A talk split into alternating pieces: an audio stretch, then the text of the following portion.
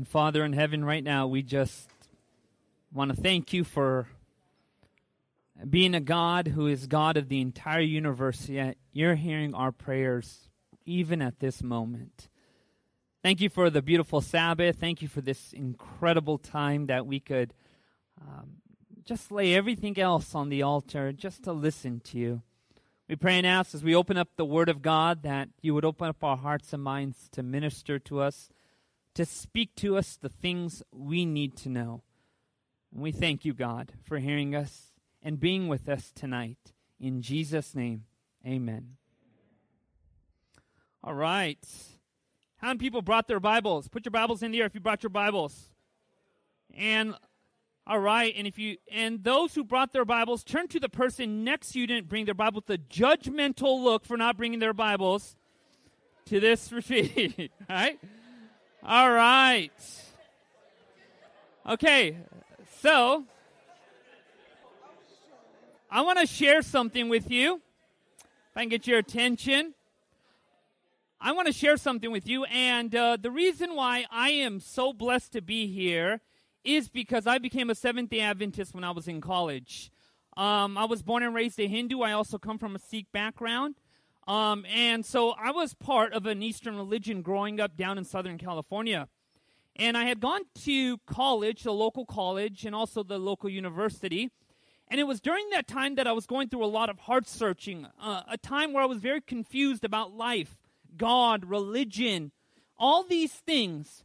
And I never forgot those moments that I'd be walking down the hall that I wished somebody would talk to me about God. And uh, it was through providence that God brought me into contact with the Seventh day Adventists. Probably tomorrow I'll share a little bit about that story. And just what took place when this Seventh day Adventist, and by the way, he wasn't even baptized, and he actually got kicked out of the academy when he was younger. And his mom had been praying for him to, to witness to somebody, and that was the answer to that prayer, right? And uh, it was so powerful because we both ended up getting baptized. In fact, I got baptized before him. So I always like to say I got baptized before the guy that brought me to the Lord, right? But um, I just have a heart for people who are in college just because I know that is an epicenter of diversity, an epicenter where identities are being formed and forged, where people are making decisions for the rest of their life. So you have been called to a very, very special ministry. Even if nobody else in the world knows who you are, all of heaven is looking with admiration at the work that you are doing. In fact, how many people here have ever read the book Great Controversy? Raise your hand. Okay, if you never read that book, I want to challenge you read that book. When you read that book, you will know exactly why you are a Seventh day Adventist, all right? In fact, what is so powerful about that book, I was just reading it a few days ago. There's a chapter on the Waldenses. It's in the early part of the book. Now, the Waldenses were a group of people who were being persecuted by the Roman church. And this group of people lived out in the wilderness. They had trained their children to memorize scripture. They built their life around biblical principles, and there they remained untouched by papal power for several years. What was so amazing is they would sew clothing and they would spend several days putting certain kind of clothing together and within the clothing was stitched scripture verses. They would send their children, their kids, to the universities of their day. You can read about it when you get back to your uh, dormitory or room, wherever you're staying.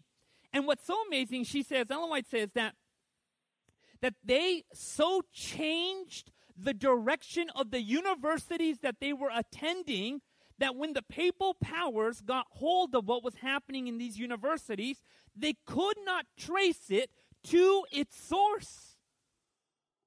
These young people who love the scripture, who love people, and above all things love Jesus, changed the current flow of society at that time in the universities.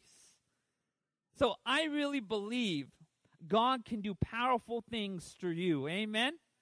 Amen. Tonight we're going to be talking about something very special. We're going to be taking a good look at uh, a very interesting individual in the Bible. And uh, this individual is kind of a, a contradiction in terms because he is somebody who is very encouraging, someone who is very courageous, someone who's faithful to God. And on the other hand, he's someone who's very discouraged, very cowardly, and sometimes questioning whether or not God can work in his life. This man's name is Elijah. And we're going to be learning about this special individual tonight. But before we do, I'm going to ask you a question. Does anybody know who this person is? Raise your hand if you know who this person is. I mean, I will be impressed if you know who this person is. His name is Reinhold Messner. Now, this may not seem like anything impressive to you, but the reason why this guy is impressive is because he has climbed several mountains all over the entire world. Okay, let me go a step further. What makes him so amazing, he was the first person to climb Mount Everest with oxy- without oxygen tanks. He climbed Mount Everest without oxygen tanks. Do you know the top part of Mount Everest? Do you know what it's called? It's called the death zone. Do you know why they call it the death zone? Yeah, it's pretty obvious because people die up there, right?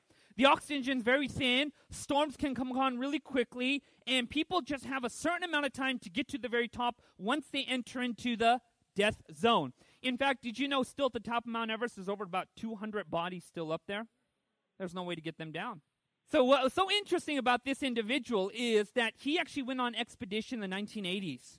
And uh, when he went up there, there was a few people who actually died in the expedition. He came back down from this expedition, and there were people who were, you know, trying to take pictures of him. There were people who were trying to interview him.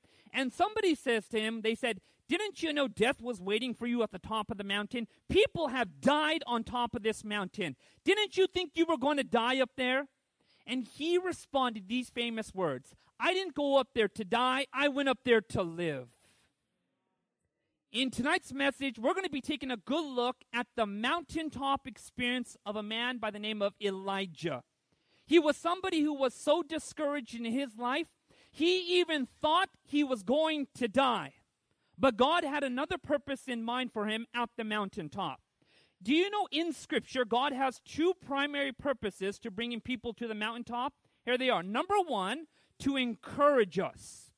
And number two, to show us what the next few steps need to be.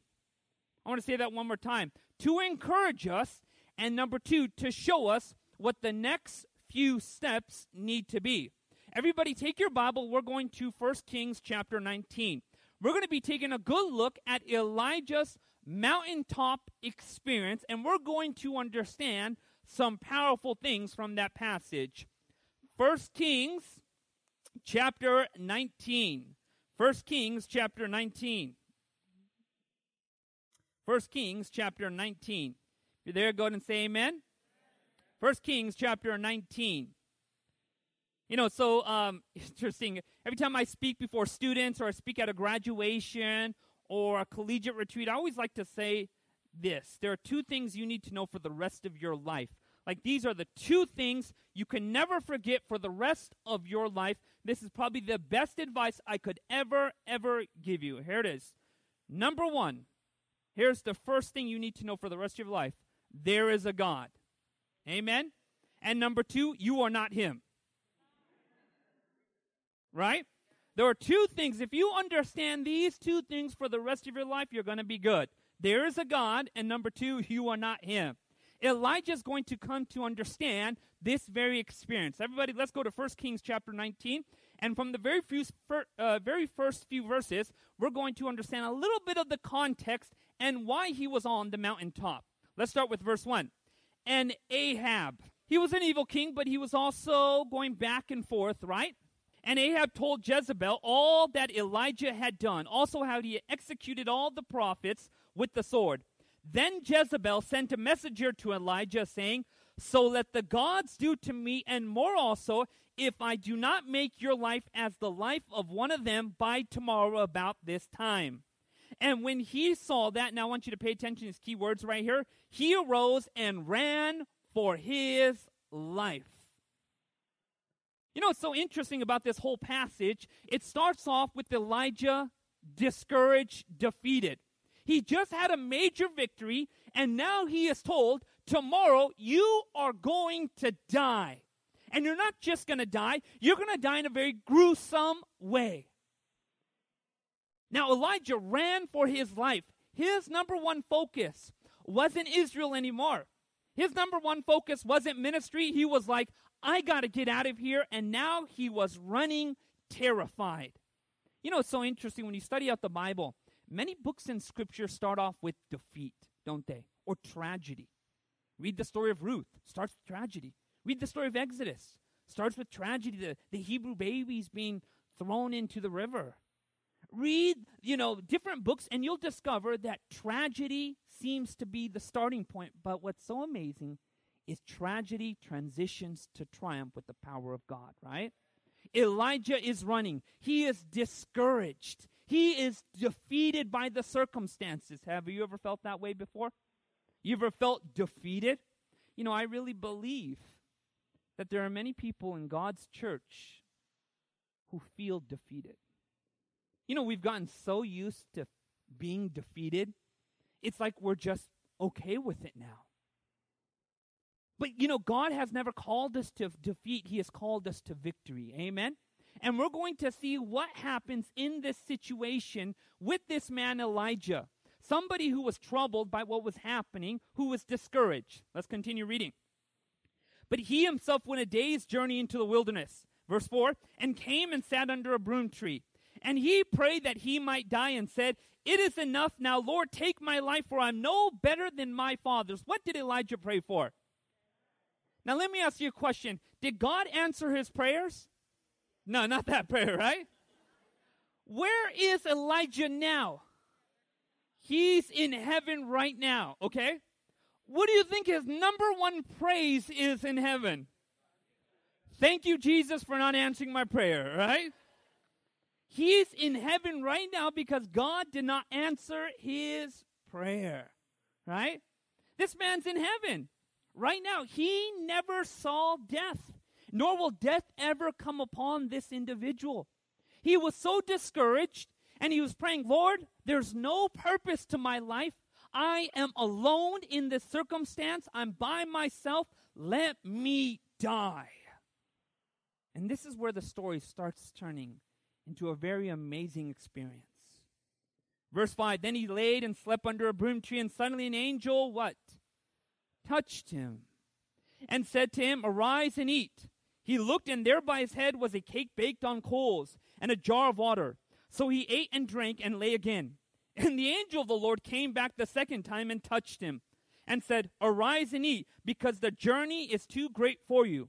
So he arose and ate and drank. Who shows up to go visit Elijah in his discouragement?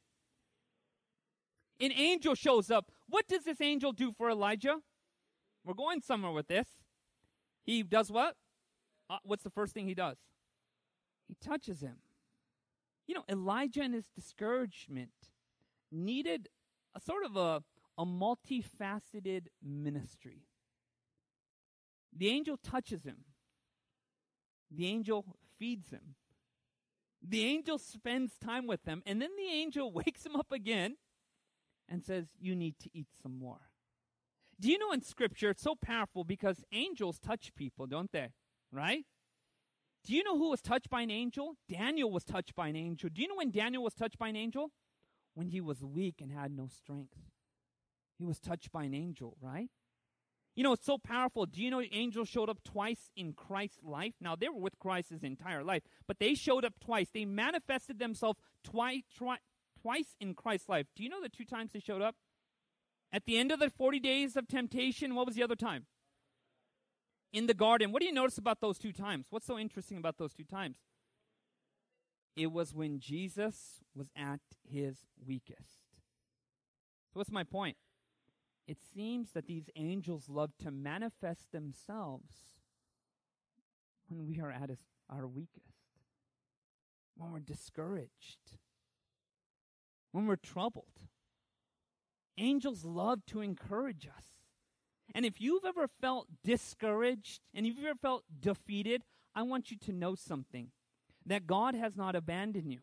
In fact, his angels press in close to minister to us because we need it. Amen? Angels are powerful. We're told in the spirit of prophecy that ministers need to be preaching more about angels. Do you know Daniel in the book of Daniel? When he first had a dream about Nebuchadnezzar's dream, he saw the transition of nations, right? And then a little bit later, he has another vision and he starts seeing more of the detail of that vision. And he realizes that there are individuals who'll be involved in the transition of those nations. A little bit further down in the book of Daniel, do you know what he discovers? Angels were involved in the transition of those nations.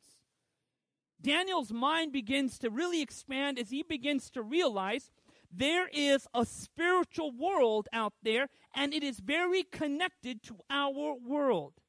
Every day, in all our activities, in the daily intercourse of life, angels are present and they are in this room even now as we speak.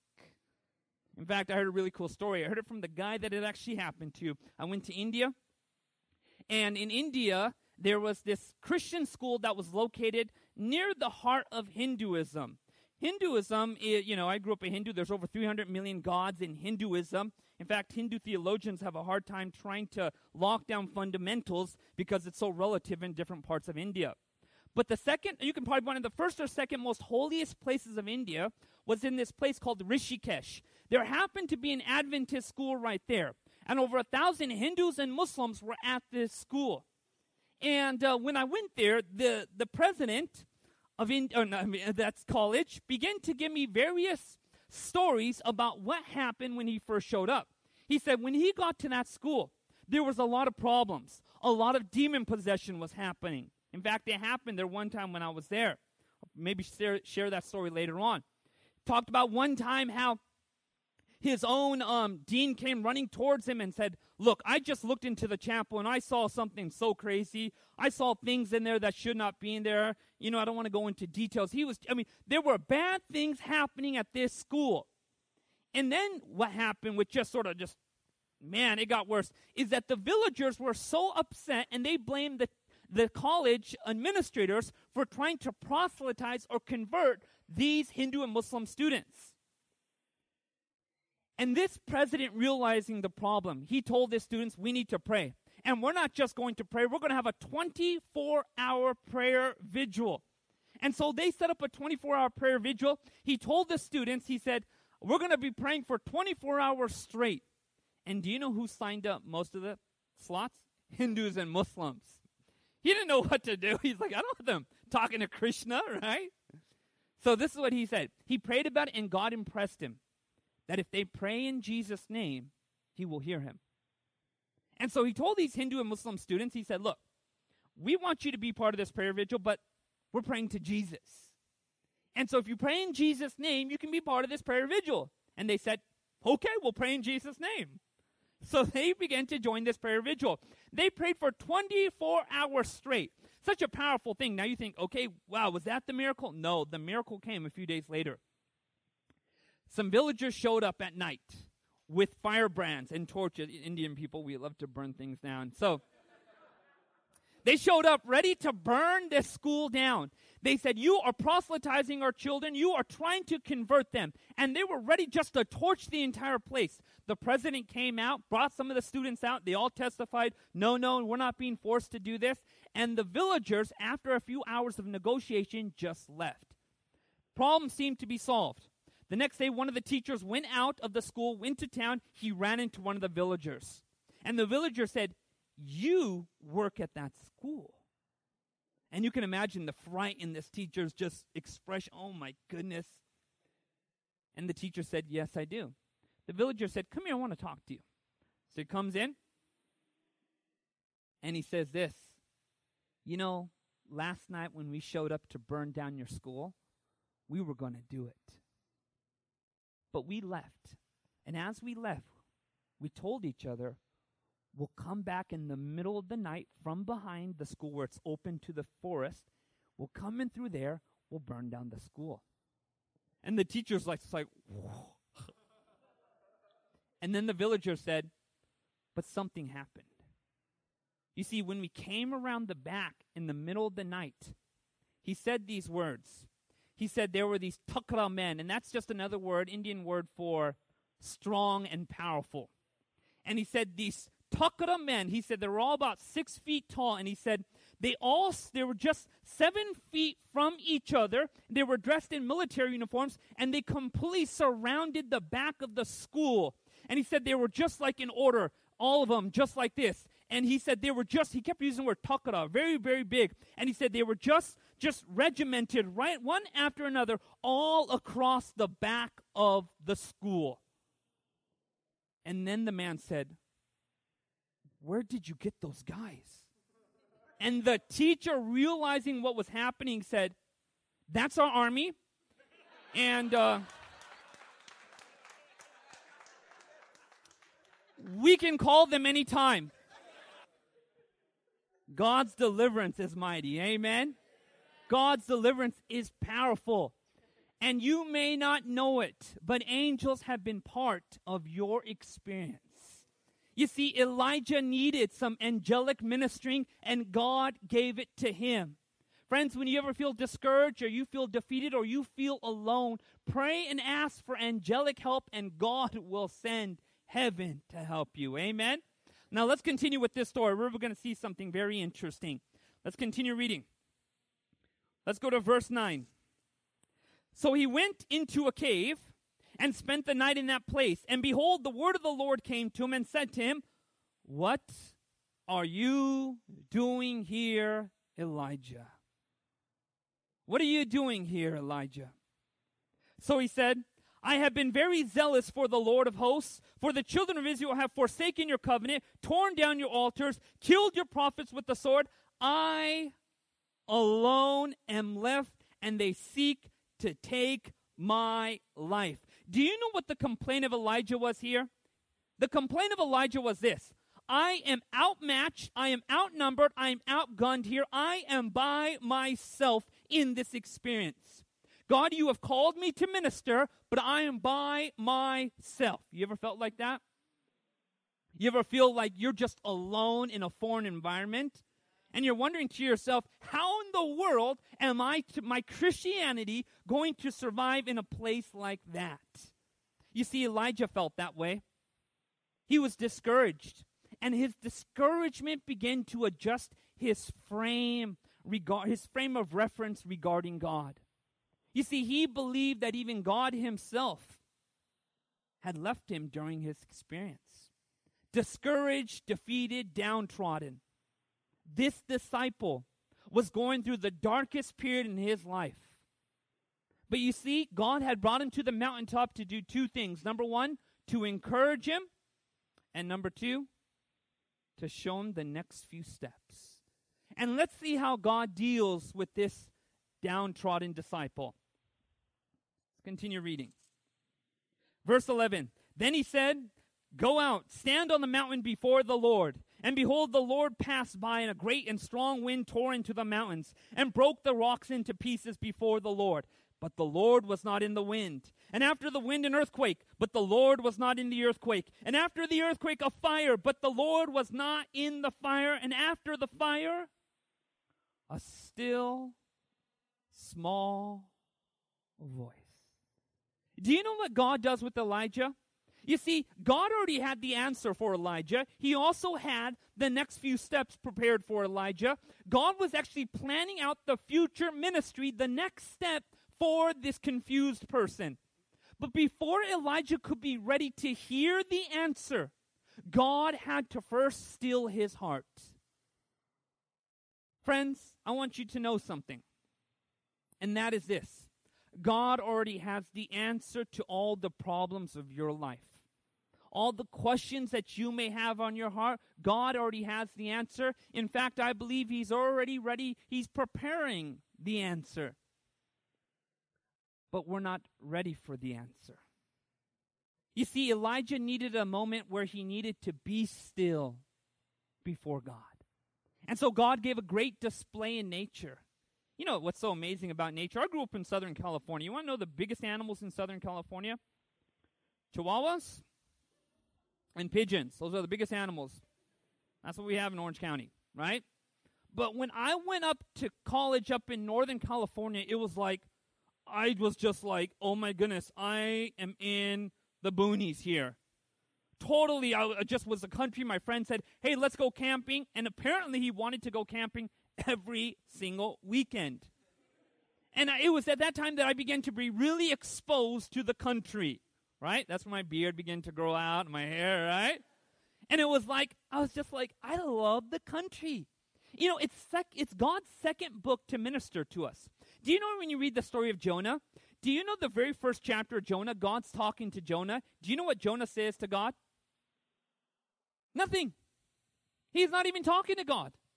So, you know what God does next because he's not talking and communicating with him? He sends a whale and he sends a storm. Then Elijah talks to, then Jonah talks to God. Do you know in the very last chapter, when God speaks to Jonah about saving the people of Nineveh, do you know Jonah doesn't answer God? He's upset. And so, do you know what God sends to Jonah? He sends him a tree, a worm, and a sun, right? And Jonah gets it. So, oftentimes, when, when we're not in that frame of mind, that just that place we're ready to hear God's voice, God will use nature and the circumstances of nature to communicate to us. Do you know the book of Job? Do you know the middle part of the book of Job is confusing? I'm going to be honest with you. Let's just be honest. You want to know why? Because it's human attempts to solve the problem of evil. That's what it is.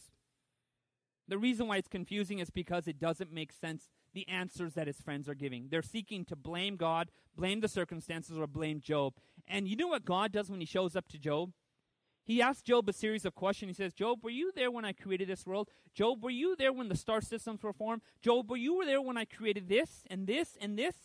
And essentially, what he's trying to say to Job is this Job, if you can't understand the things of nature, you can't understand the things of God right now.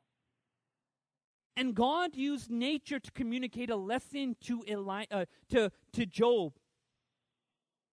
And what Job ultimately needed was not so much an answer to the problems that he was facing, but rather it was an audience. Do you know even Job said in his book, "Oh, that there my words were written down." You know who wrote the book of Job? It wasn't Job, it was Moses. Do you know what's going to happen when Job gets to heaven? He's going to be so embarrassed, right? Like Elijah joined the club, right?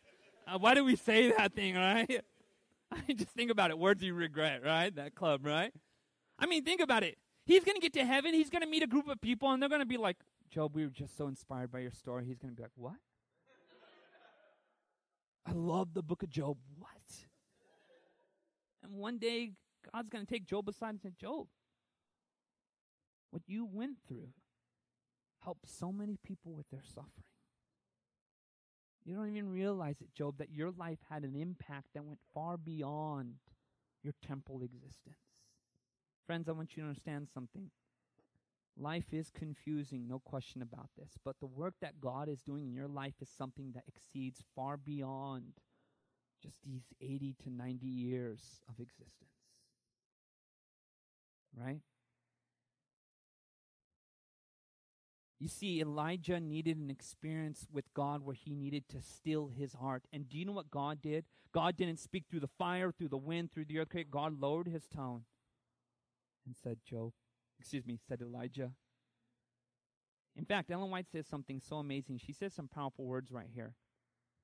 All who are under the training of God need the quiet hour for communion with their own hearts, with nature, and with God. Three things